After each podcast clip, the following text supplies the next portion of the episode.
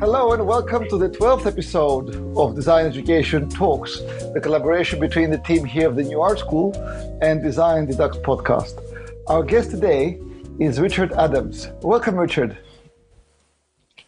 Hello there, and hello to anyone listening. Um, I'm rather pleased to be asked. Thank you. Oh, fantastic to have you. So, tell us, tell us a little bit about you and your work. Uh, well, it's very difficult, and I'll try and do it very quickly. But I've had no, a, split no career where no I've spent. Well, it's just I don't really want to labour the point either, but I have spent about half my career in education, and about half of it in deep emerging technology. Um, and although I'm working in technology, my uh, degrees and everything are in fine art, and sort of around uh, one of the reasons I got into computing, and this was a long time ago 25, 26, Mhm. 7 years ago, actually 30 years ago, was to make art with computers. And um, it was extremely difficult at the time. There was virtually no software, the, the, the web didn't really exist, the internet was there. Uh, and there was no examples, to be honest. There was very little in the way of um, digital culture.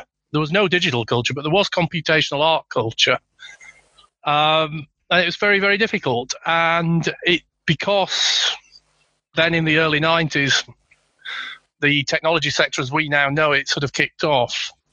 I was very lucky and in the right place at the right time to be able to take advantage of the fact that basically i'd learned to program and uh, i was an art graduate. And there were very few of us around in london at that point who were literally with that mix and so my career since has been that exactly that mix. Uh, and I have to say, just before that, I was actually an art and music teacher uh, in a school. So what I've done over the years is jump between education and sort of technology jobs. The technology jobs have all been about new things. It's either emerging technology or new applications or whatever. And, and that's because that's what I'm interested in. I think that's where the art and design background kicks in. I Mhm. understand automatically, um, sort of hardwired really, uh, to make new things. And I get really bored with business as usual jobs. Mm, mhm, I mhm. can't stand them. But, um, you know, in terms of education, seen as this is an education thing, obviously I was a school teacher for a few years. And then um, I founded a university digital arts department in the 90s, um, created two digital arts degrees, two master's degrees in computer arts, and an MMUS composing for new media and games. It was the world's first composition for games master's degree for classical musicians. Um, and then I went went into the dot com boom and um in jobs, but I carried on as a visiting professor and external examiner and all of those sorts of roles typically that that, that, that people get. Um, and taught occasionally. So I ended up teaching classes at Birkbeck College in digital creativity to business students because I could do them in the evening. Um, and more recently, well, I say recently, 10 years ago, with, you know, I helped Mark Lewis get the School of Communication Arts off the ground, which I think is a groundbreaking institution in, lo- in lots of ways. Um, and since then, I've kept involved with education in different ways. Now, currently chair of trustees of an international education charity, Professors Without Borders.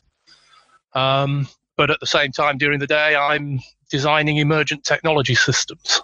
So there you go. And making the art that you can see on the wall behind me. Oh, fantastic!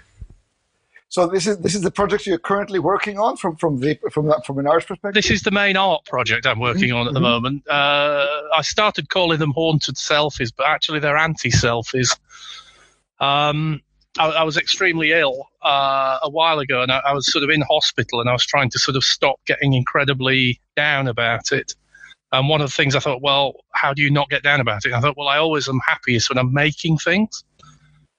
And unfortunately, when you're in hospital, you can't get, um, you can't take paints and things like that into a hospital because it makes the bed filthy. Um, but I did have obviously this Surface Pro and my mobile phone. And while I was sat there, sort of doodling, if you like, in there, uh, because prior to that I've been doing a lot of photography, I started to sort of read people's social media feeds and, and sort of look at it and be, you, you sort of detach yourself, I think, Mm-hmm. And I started to look at it in a very detached way and began to realize actually it's an incredibly narcissistic culture. And that in terms of popular culture, in the 60s, 70s, and 80s, you had music. In the 90s, sort of, and early 2000s, games exploded. But actually, in the last 10 years, the biggest explosion in popular culture has been selfie culture. From the Kardashians to TikTok, you know, it's all about the self. It's all about showing off, and it's incredibly narcissistic. And there seems to be, it seems to be a very binary culture. You either explore your misery in depth and tell everyone how bad you are at things, or you completely curate your own life. And either way, it doesn't help people. Mm. But what I was seeing more and more of was the people who were making things look fantastic. You know, their their swimming pool at their villa, or or um, you know this and the other. And I know, you know, I knew at the time they were having marital trouble and things like this. So it was odd that there was this disconnect between incredibly happy stuff and incredibly bad stuff. And so what I did was I was thinking one day about the music side of uh, what I do because I, I, do write music and put it on Spotify and all the streaming services. And I was looking at a piece of art by someone who takes music files, compresses them into MP3, and removes what's left and keeps the stuff that is cut out by MP3 compression and uses that as music files. And it struck me that what people were doing was with selfie culture was exactly the same thing. They were cutting out everything they didn't need, compressing what was there, and just leaving the good bit, if you like, the tune down the middle. And so it occurred to me, well, why not do the other bits that are being cut out? So actually, what are you cutting out? You're cutting out angst, you're cutting out terror, you're cutting out waking up at three in the morning, you're cutting out anger, all of that sort of thing in selfie culture. And I, I've started to put that on these paintings. And, and because I was in hospital, I couldn't work with paint, so I used the Surface Pro. So I did some hand drawings of myself. I took some photographs. I wrote a piece of code or downloaded, modified some code that moved pixels around, and then I painted in using paint packages mm-hmm. uh, and produced these things, which I put on canvas and then frame in uh, very, very kitsch, sort of old fashioned frames with fake things like fake woodworm holes in. And that's all about simulacra. I wanted the work to immediately be like paintings, even though it was computational and digital and the product of selfie culture. And so I'm revisiting European expressionism via selfie culture, and these are the anti selfies. Brilliant. Brilliant. Well, I had nothing else to do, so uh, that. Uh, so, so now this experience, you continue now with this work. Yeah, it's going on, and I'm I'm sort of pondering how to sort of take it to the next level, really, because actually it's been quite interesting. Mm-hmm. I think when people see these online, they don't quite get the impact that you do when you see them actually on the walls um, and particularly when you lay them out in exhibition and this. And I've not had many exhibitions of it, and, and people don't know what to make of it because it's computational, yet it looks like a painting.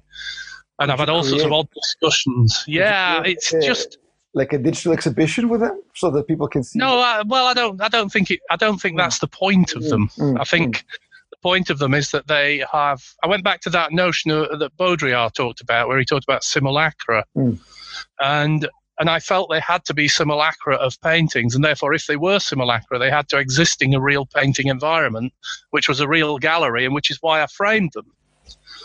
Um, and they look great on a screen, but they look incredibly different and more powerful when you see them framed and hung. Uh, and that's the thing that got through to me when I saw people come in to look at them.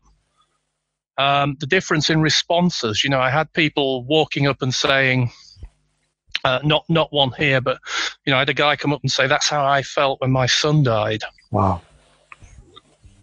And you can't get that from the digital version, to be honest. Um, you can only get it from the fact it's been put in a context in which people can read it. And this is important for design and art in general. Mm-hmm. If you don't manipulate that context, the context in which it's being perceived, then people can't read it in the way you want them to read it and this is why it's important to exhibit it. But I won't exhibit it massively, but just occasionally show some of these things. How do I move on with it? Um, well, it's very difficult. I've got a cho- choice of two routes really. One is I can go down the what I would call the conventional computer art route, and I can start exploring heavy computation on images in some way. Or I might go further and explore the simulacra in some way. Now, I did think at one point for that side that what I ought to do is get some of these faces made into silicon masks, for instance, and bring them into reality, 3D. And at the same time, I thought, could I make them actually on screens but framed that read how people are looking at them? Because you can tell facial emotions and blood pressure and all of that from cameras. Uh, and could I make the image then change depending how people feel when they look at it? And I mean over time. So if you put an exhibition on for two weeks and a few hundred people come past, by the end of the two weeks, the painting is looking really miserable mm. or it's looking happier. I, you know, I don't know. And I've been thinking about those sorts of things. Uh, but I, I, don't know which way to go. It's quite difficult to make those decisions because once you commit, there's a lot of work ahead. Absolutely. um, I'm very interested in your in your uh, education teaching background uh, because mm. you co-created uh, that very famous school in London. Uh, mm-hmm. Could you tell us a bit more about that side of of, uh, of your of your work? Yeah, I mean, I, am a. I did what everybody else did when they graduated in fine art. You know, I went and did a PGCE teaching year because you got extra money for another year. Um, but I was extremely lucky in that I went to a, a, place that was at the time called Birmingham Polytechnic, which I think is, uh, I forget what its name is now. It's but uh, Birmingham City University. It's now called, but they had a beautiful um, Victorian Gothic art school building in central Birmingham. Beautiful, like the Houses of Parliament, and sort of very ornate and huge archways and things. And in there was a PGCE run by uh, a man called Arthur Hughes, and Arthur was a a guy who'd who'd been chair of the British National Society of Education through Art and Design, and he was uh, I, he was a gifted teacher. Uh, and I remember I had an exchange with him early on where, me being me, he just insulted him and he said, "Right, I'm going to get you for that." And what he did was he, t- yeah, he took me under his wing, and I was I was the only person he actually tutored that year because he'd moved up to head of department. So he oversaw my teaching practice and all of that sort of stuff. And he put me in with friends who he knew would challenge me. Um, a irascible guy uh, called George Jackson, who I finished a lesson when I was on teaching practice, and he said, "Come in the office." And at the time, you could smoke still in buildings, so he had this little glass office that was just smoke. Uh, and you couldn't see through the windows. And he he, uh, he, um, he said, "Come on in here." And he sat down and he was smoking away. And he said, "What did you think of that lesson? How did that go?" And I said, "Well, you know, it was okay." And uh, and he said, "Oh no, no, no." He said it was bollocks, wasn't it? And uh, and I looked at him and I looked and I remember to this day thinking about this while he looked and I looked at him and I said, yeah, actually, it was. He said, good, being a good teacher, you've admitted it was bollocks. And he had, I think, Arthur was very wise putting me in, in with someone that strong, but who was also that fair. Mm. You know, he wasn't putting me down. He was just getting me to admit that I'd done a, a rubbish lesson. And um, I can't remember what I was doing at the time. What was I doing? Uh, uh I think I was trying to teach 12 year old cubism. So it was all going all over wow. the place. Uh, uh, well, you know, why not be ambitious? And uh, challenging. Well, it was an interesting way of doing it. I could do it really well now because I did it as uh, I tried to do it as um, pop-up books, mm. to bring cubism to life. Um, but he put me with that, and so I had Arthur running me through this year. And in another teaching practice, I'd asked the children to paint a landscape from the window because we were in a tower block, and there was very long distance you know, scenery and views. Uh, and this boy had painted this painting in the top corner of the paper. And I kept saying to him, fill the paper. I want you to fill the paper. And he said, I can't. I've done everything I can see. And Arthur was watching me and he said, Do you mind? And I said, No, go ahead. And he went over to the kid and he said, What's the problem? And the kid said, Well, he wants me to fill the paper, but I've done everything I can see. Look. He said, Right, give me the paper. And he tore all the spare paper off you know, and handed the kid back the painting and said, now give it him and tell him you filled the paper. And again, that was another single lesson that I got from Arthur that was absolutely nail on the head. So I had I was very very lucky going to this place where I had teachers who were teaching me to teach who understood me. And it, when I went to my first teaching job, of course, I was quite happy to sort of think, right, okay, that's not working. Let's tear that lesson up and start again in the middle of a lesson. Mm. You know, and I had the confidence to do that. And that's driven me in education all the way through. I've never been scared to stop a lesson 20 minutes in and start again. And I don't think teachers do this enough. But it's actually what we as artists do all the time. Absolutely. And this is where I think there are some disconnects between uh, the educational side of our business and the practice side of our business, you know, in the sense that I can understand why they do that because they're measured, assessed, all of that sort of stuff as they go through lessons. But a fundamental tenet of teaching to me and education in a more wider sense is to be able to stop when you realize you're wrong mm-hmm. Or when you need to change course. And so I've done the same thing, but after a few years there, I got a little bit bored, went to industry, but then I got bored again and came back and went to a university. And I was very lucky. It was at the point where, you know, universities were starting to set up digital arts courses and things. So I, I came from a job where in 1994 I'd been making interactive television programs, which is pretty advanced stuff now, even, let alone back then, with really, really cutting edge technology and difficult technology. Um, and I went to the London College of Music, uh, which was part of a university, and I was in a, a department where the music side and the art side was together, and I had a full blank canvas to build digital art stuff. And I built it all on that notion of fail fast. I didn't know it was called agile, by the way, at the time. But uh, it, to me, it was just art practice. You try something, if it's not working, move on, you know, and, and and all of that. And I built it entirely on that. I did the paperwork, you know, got the courses written, all of that sort of stuff. But actually, what I delivered was quite different. but every single student, I think, got something immense out of that, and we got creativity out of that. And uh, I remember a colleague saying she'd never seen work of that quality coming out of the students in that place, and it was really, I think, down to just teaching them, even with limited technology, to just try, fail, try, mm-hmm. fail, try, fail, think, try, fail, think and it was all of that. And I think that's gone through with me all the way. So when I met Mark Lewis, who was trying to set up the School of Communication Arts, then a few years later, um, we met via Twitter um, when Twitter was good and not a bear pit. Um, he was looking for someone who was a, a, proper qualified teacher and this, that, and the other, but didn't think like most proper teachers he'd met thought weren't wasn't constrained by you know the, the, limits that are artificially imposed. And i'm not because i work with emerging technologies and often there are no limits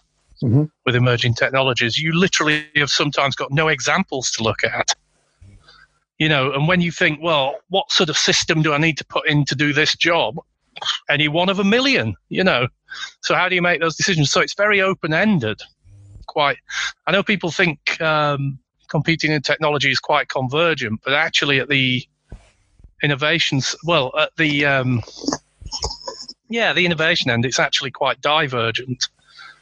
And so I had a mixture of this divergence, both in tech and art and in education, where I diverged, often breaking the rules. Um, and so he asked me to set that up, and I helped him. Uh, you know, I wrote the first curricula and all of that sort of stuff. We wanted to get it through some accreditation we wikified in, in 2010 or 9 or whenever it was 2010 we built an entire curriculum on a wiki uh, and the commit, commitment there to the exam board was that the students would modify the curriculum as they went mm-hmm. so it was a truly wikified you know curriculum but that that was used just to get to the point where he is now with the school where he's running off fully off live briefs and things so it was a starting phase in a sense but boy God, did we have some trouble with the establishment. Um, you know, we had people uh, trying to stop us opening it We were in London design schools because it was focused around advertising. Um, we know of at least one school where the head of that school went into the exam board and said, you can't accredit them because we're the design advertising school in London. And things like this. I had a, a woman ring me up and berate me for 30 minutes. I don't know where she got my number from. Um, you know, that, that once I'd got my uh, surprise back, I, um, you know, I told her we wouldn't, you know, I don't know why she was bothered because she'd never get a job there because we didn't want to employ teachers like her, you know. Uh, and Mark had some quite interesting interactions at conferences where he went to announce all this. Um, and Mark didn't look like, you know, he wears trousers made of X curtains and things like this. So, I, I know. Uh, yeah, well, you've met him, but but um, but you know, so that was about wikifying it, but that was about building a, a college, a unit that was literally an integrated sort of layer in with industry because it was focused on industry. Whereas I think most colleges will do courses here and see industry here. We did that. Yes, absolutely, absolutely. Uh, and it was extremely hard.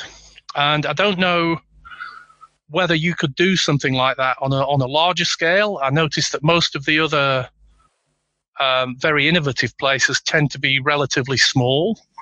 And I, I, wonder if that's because you lose touch. It's like an empire growing, and you lose sort of touch with the with the sort of edges of the empire, um, or not. Because that whole thing was not about telling them how to do or what to do something. It was about how to approach doing something. So, you know, the word why with a question mark was used all over the place. And in fact, last time I went in, I noticed it was still on the walls. You know, why am I being asked to do this? Why does he want it? Why does she want this? Why is it? Why are these limits being imposed? And understanding that context and being questioning, because in the end, you can produce anything. You know, any any reasonably skilled person can produce decent graphics now. They can produce decent game designs because there are kit, there's kit out there that helps you do it. But why are you doing it? That's the key thing. So, you know, and that goes right back to things like this work here. Why am I doing this? Yes. Actually, it's because I recognize the culture in which it exists, and I'm pulling that apart. Mm-hmm, mm-hmm, mm-hmm. It's it's very very interesting uh, that uh, the only way that you could apply something in, in contemporary education is by actually building a very different paradigm, uh, yeah. which is which is fantastic. I mean, I, have been to the school and it's it's an incredible incredible place. Um, how can we? What is the message that we could give uh, to all those people in education around the world and in England that uh, are not able to do this? What what would you say for current contemporary education to do to improve um, the colleagues that are not able to just start. Uh, you want to? I mean, uh, for colleges or schools? For universities, yes. For for higher for universities, higher, further, HE further, generally, further, yeah. Further higher, higher education and further. Okay. Yeah. Well, in that case, uh, I hate to say it, but independence. Mm. Mm. Mm. It's the single key thing. Now, you know, I I get engaged in lots and lots of political shouting online. Mm. I love it. Mm. Um, you know, and I that's why not? I pretend it's a bar room. We've had a few drinks, and I shout at people about politics. Who doesn't? And people go, "Oh, you must be, you know, left wing socialist, commie, this, that, and the other." But actually, I believe in independent education. Mm. Mm. You know, and I sent my kids to an independent school, and it's not so simple to me this thing anymore because I think we've gone through all that cycle mm-hmm. over the last 200 years. I think what we need to do now as we cycle back slightly is not to cycle back to the start, but actually cycle back in the development cycle but, and take the good things with us. And one of the things that the British system had that I think was exceptionally good was the way it dealt with art education Absolutely. historically. And if you go back to things like the Marion Richardson archive from 100 years ago, which funnily enough is in the Birmingham University I went to, she was sort of taught there how to teach. And Marion Richardson influenced hugely how art was taught in schools. But um, if you go back to that archive and you go back 100 years, you see that the art schools were very independent. And that even when I went to art college, there was a different choice at HE than there is now. There was a choice of going to universities to do proper research. There was a choice of going to polytechnics and institutes of higher education to do vocational work. And then there were the art schools mm-hmm. sitting there on their own. The only other type of school I think that existed at the time that was separate were medical schools. and they ran separately. Absolutely. And, and, you know, everything the, goes through UCAS now. Unfortunately, at the, the time we had our own. Is the opposite. Yeah. Unfortunately, the trend now is complete unification, and that's and that's that's it. That's the big trouble. I mean, uh, art and design educators are being compared to nuclear scientists in in in their publications and their doctorates. So there's uh, a a simple problem of value Mm. In that, if you want to adopt a managerial culture, and I say this as someone who's been a senior manager in big businesses, you have to be able to measure it and quantify it and put it on an account sheet, a balance sheet. And you can't necessarily do that with creative and cultural things. And I know that's a tired old trope that people trot out, but you really can't. You, I mean, look at the value I've added to the economy through having an art education. Mm. Mm. The value I've added has been through education and through emerging technology. Absolutely. You know, and I'm a classic art school graduate in that sense. So, how did I get from one to the other? I got there because I was taught how to think. Mm-hmm. And that's something art schools in Britain in particular did. And because they were independent, you'd go along, you'd get given a studio, and you would work for three years in that studio and then go to lectures occasionally. And you were in an environment where it was all just what you were doing. There was none of this turn up for two hours lecture and then go home. You went to your studio. And then in the 90s, when the managerial culture kicked in and they were given the opportunity to become universities, they all soaked up all the local colleges. The art schools were folded into the polys. The polys became universities. Uh, and in Britain, in British terms, a university is, is an organisation that has to have a royal charter, and it has certain things it can and cannot do. And they have to be focused on research. So, of course, you lose all that heavyweight practice approach mm. that you had with art, mm. art schools. Mm. And so, four or five years ago, when I worked for a major corporation, one of the jobs I had was to go around various uh, universities. And I met loads and loads of very unhappy creative techies. Mm. And I kept saying to them, if you're really that unhappy, get together go out there, rent a building, and found a college. Absolutely. And I think independence is the only way that you will break the logjam at the moment. I mean, not not only that, but the view is that first of all, uh, we had technicians, yeah? we had mm. professionals, yeah, designers, artists. We had They were set up like PhDs, yeah. they were set up like classic studios that an artist would have had. Right now, you know, the master Leonardo thing. Right now, all you have is research. That's what that's yep. left. So, so it's we need to have a discussion now, and this is the point of all the podcast where mm. where all this is going. Is because because I've seen with my own eyes technicians leave, and, and, and until there's nobody there. I've seen printmaking. Well, they leave, and also the art staff that stay become very demoralized because exactly exactly 30 years ago, 40 years ago, they could come into a job like that, and it was specifically so that they could carry on doing their practice. And the payoff was that they taught. Absolutely. And of course, when you've got a managerial culture in place, you can't do that because you start they start saying how many hours have you worked this week, and that's just not the way artists work. you know, um, some of these paintings, you know, were started at three in the morning when I woke up terrified. Mm, mm, mm. That's the way artists work. Of course. Now, designers, admittedly, there's a little bit more structure to the day. But even there, you know, because they're constantly thinking about it and we're constantly trying things out, insight comes late at night. Exactly. You know. And and you don't get that with a nine to six managerial structure. You Absolutely. just don't get it. Absolutely. Uh, and you can incentivize people to a point by paying them well, but that's never going to happen. You know, it's just not because there are too many teachers and it's a huge amount of money.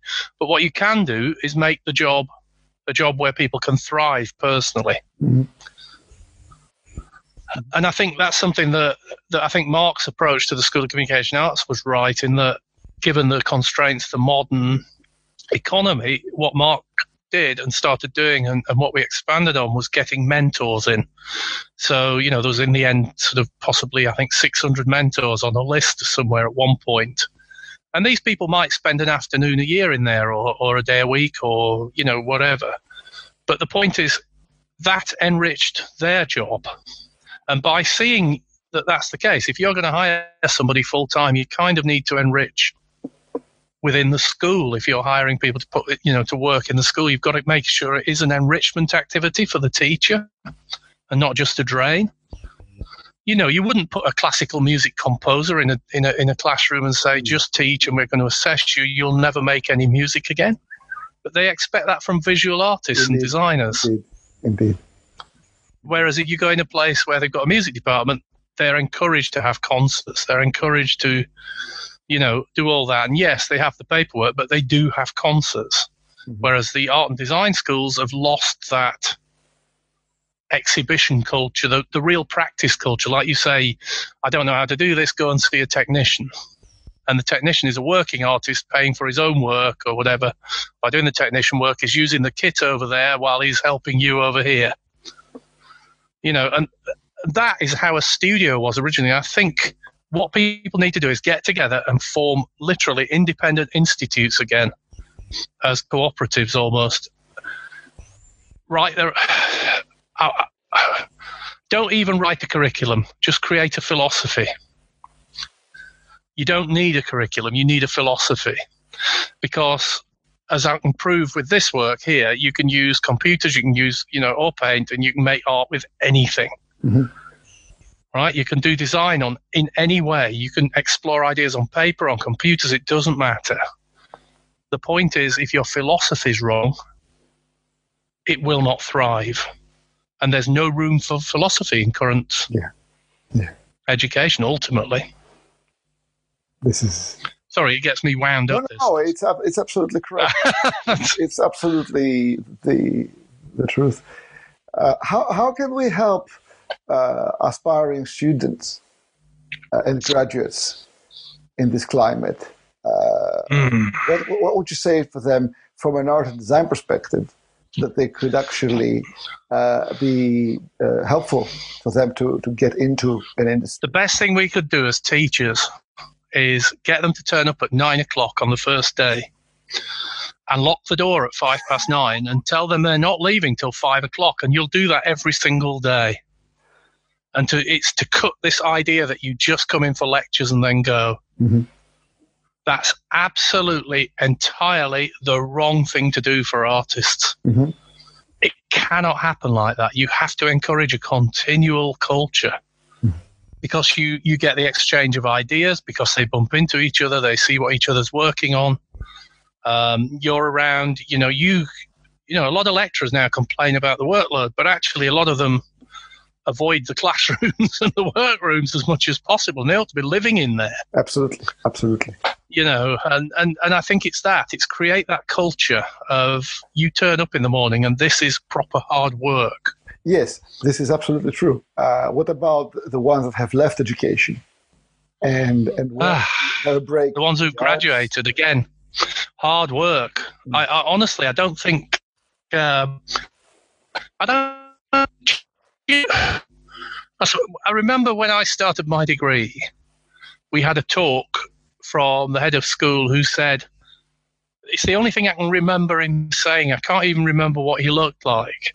But he said, Let's get one thing straight. When you graduate from here, you will not be an artist, but you will be ready to become one.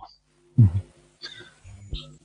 And that that spirit has also been lost. That the graduation point is the point that recognizes you've studied something, but studying is not being.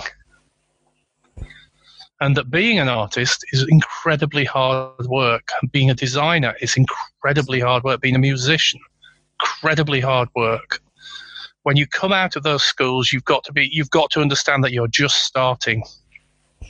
And I think this is the point. I think they come out and start. This actually goes back to selfie culture, doesn't it? Because you can immediately now display all the work you're doing. Mm-hmm. Well, if you think about it, actually, you know, these kids are coming through and they're displaying everything about what they're doing online. As if they were a professional artist. And of course, they are if they're selling stuff. It might not be very good, but who's that, who's to say what people buy? You know, that's up to them. Mm. But the point is that they are used to being able to exhibit and show things and build a profile. But even so, they are not being the professional by doing that. Mm. There's a lot more hard work needed. Uh, which golfer was it that said that? Um, Jack Nicklaus, He was asked, you know, somebody said, Jack, you're a lucky golfer. And he said, you know, it's funny. The more I practice, the luckier I get. And I think some of that has been lost because I think things come through instantly now. Mm. And it's very easy to build a public profile, is what I'm trying to say, Absolutely. really. Absolutely. But actually, being a good designer or artist or musician is a lot harder than that. Mm-hmm. And I, I, do think it comes back to that behavior modification of locking the door at five past 9 mm. on the first day. And this is why you need to go independent because believe me, state schools won't let you lock the doors and keep students in. and, uh, uh, yeah, you have a lawsuit. Um,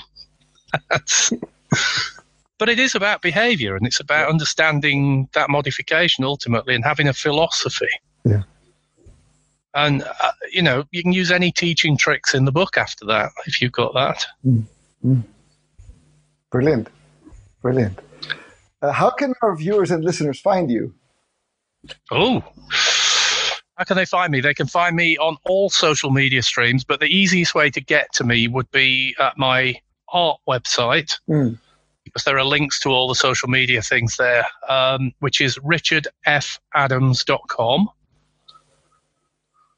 Uh, and that's probably the best way to go through because that shows you the art behind me and it talks about it. There's, there's an about me and things like that on there. And there are links to Instagram and wherever else. So that's richardfadams.com. And I am absolutely happy to come and talk to people or talk to people, you know, via electronic means or whatever. Um, you know, the next project may well be another school. So I'm, I'm tossing that around Fantastic. at the moment. Well, I was just thinking. Of, I was just doing a, a, short talk just to round up, if if, if that's where we're heading. Um, on Twitter, I've been doing during isolation short talks on Twitter. Um, yes. just because the work covers isolation yes. and things really. But today I was talking about sustainability. You know, and how sustainability was never part of an artist's life, really to some extent, not as neg- not as an upfront thing, but now it's in the 21st century. We've got to be much more aware of sustainability, and I think there are lots of things like that where we've got to start building philosophies that move us out of that 20th century mindset that was founded by the Bauhaus and people like that, because the Bauhaus was founded 101 years ago. It was at the height of the machine age.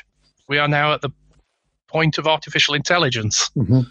Things need to change. Um, I think there's many, many more jobs for artists and designers with artificial intelligence than people think. Mm-hmm. Because uh, an artificial intelligence, when you work with AI and machine learning systems, what you realize is that they are not going to take over the world yet. They are not Terminator smart, um, dumb. Compared to us, they are very dumb, and they need people to work with and the more creative people we put with them, the better the outputs will be. If you just put people with narrow outs- uh, mindsets with artificial intelligences, you get narrow outputs from the AI. If you put people with expansive educations and open minds and divergence, the AI can really start to grow. And I, I think there's a golden age if you change the philosophy of art and design education a bit. So how, please how, let's do it. so how, how, how can how can this be be more, uh, done?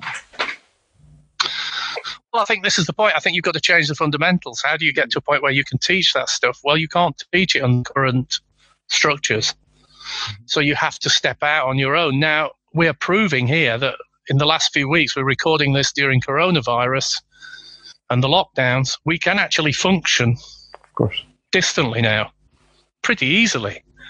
So there's no reason why we couldn't start to disseminate ideas and start to think about things differently in the same way. And this technology is only going to get better. Mm. Um, so you don't need a physical building even at the minute. Um, you know, it's nice to have that where you can get in and meet people because meeting people is still an experience that is better than not meeting them. But you don't need it constantly. And I, and I think people have just got to take the initiative and stop getting down about the state of education and start looking at the possibilities. Mm-hmm. In fact, what they've got to do is what I've done on many occasions is got halfway through a painting, turn it against the wall, fed up with it, can't resolve it, start another one, but it, the next one's slightly further along the process. And I think it's time for one of those shifts. And the last major shift was about 100 years ago with the Bauhaus. Now, that's not saying those philosophies are wrong and tired, whatever, but we're in a different era.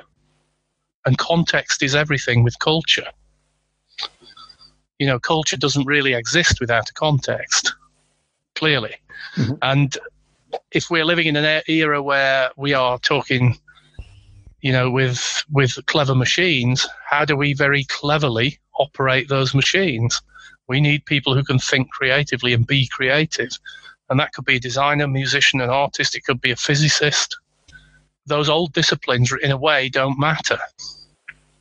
It's the creativity and the approach to things that matters. And I, I think people have just got to get up and do it. I think I think um, a bottom up revolution is needed. But I also think that some, in some ways, the education sector and the people in it are too ground down to be able to do that at the moment. Mm. I don't know if they've got the energy left.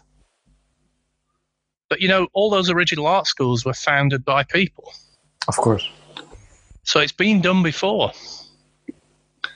You know, this is one of the the woman who phoned me up to berate me about the college started going on at me. You can't just start a college, she said. And I said, yes, you can. And she said, no, you can't. I said, well, how do you think they started in the first place? She said, the council, the local councils made them. I said, no, they didn't. They took them over. They were already existing, most of them. Some of them, yes, but not all of them. You know, and there's me, a graduate of art schools that had been there 150 years that clearly weren't council art schools, you know. So I think I think you've got all that to unpick. You've got that horrible managerial culture to get rid of, but there must be enough people out there who can say, "Here's a complex system, which is this eco- economy and ecology we're working in. If we change the inputs on that complex system, what will emerge?" And that's really what I'm talking about: systems thinking on how you the the, uh, yeah, the, issue, the issue, you know how you change things. The issue where Black Mountain College at the Bauhaus stumbled eventually was was the fund the funding, uh, mm. and uh, there are some attempts by people towards that direction. Uh, I think they stumble at the uh, funding level. They do, but then don't think that it will last forever. Mm-hmm. You see, if you go into that uh, knowing that at some point you will struggle with the funding, then make sure what you are doing has got a fixed time limit on it. So um, when you start a business, often you start to look for money to invest and you put a time limit on the business from that point. and you say okay we've got an exit in three years or five years and i think people need to set up things like that and they need to be fast and then re-establish mm-hmm. afterwards mm-hmm. because the newness wears off and it becomes more difficult because you become establishment and unless that, that's at the point where you've either got to scale up or stop it and start again and I think people need to start doing that. And that's again how artists and designers work. Of course. Of course. We start and stop and we refresh and we renew. We don't expect it to go on forever, but yet with art schools we do. You know, but I think this managerial thing's had its day. I mean, in the UK, it's 30 years now, that culture, uh, which is a whole generation, you know, and, and um, the managerial culture needs to go. Hmm. It's hurting the culture of the country most definitely.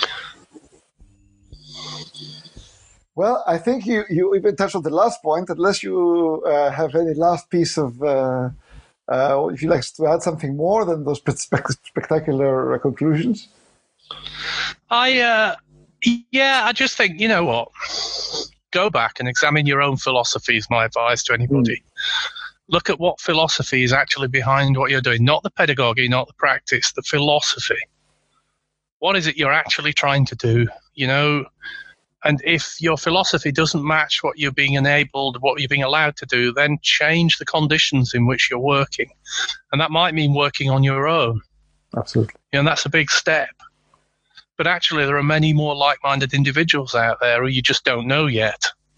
And that, that's my advice to listeners. Is it easy? Of course it isn't. It's really hard. but without that underlying philosophy and that shift and that understanding of what's coming and the willingness to try new things, you know, if you're not willing to do any of that, then you're not really an artist or designer anyway. Absolutely. You know, and you should question what you're teaching because art and design should constantly evolve uh, because what we make constantly evolves. Mm. Mm. Absolutely. Thank you so much. Thank you so, so much, which was fantastic. Oh, it's been an absolute pleasure. It's a great pleasure to be able to talk about this stuff. Uh, I wouldn't mind being in government. I don't think I'd get in with my track record. Take care. See you soon. Thank you. All the best.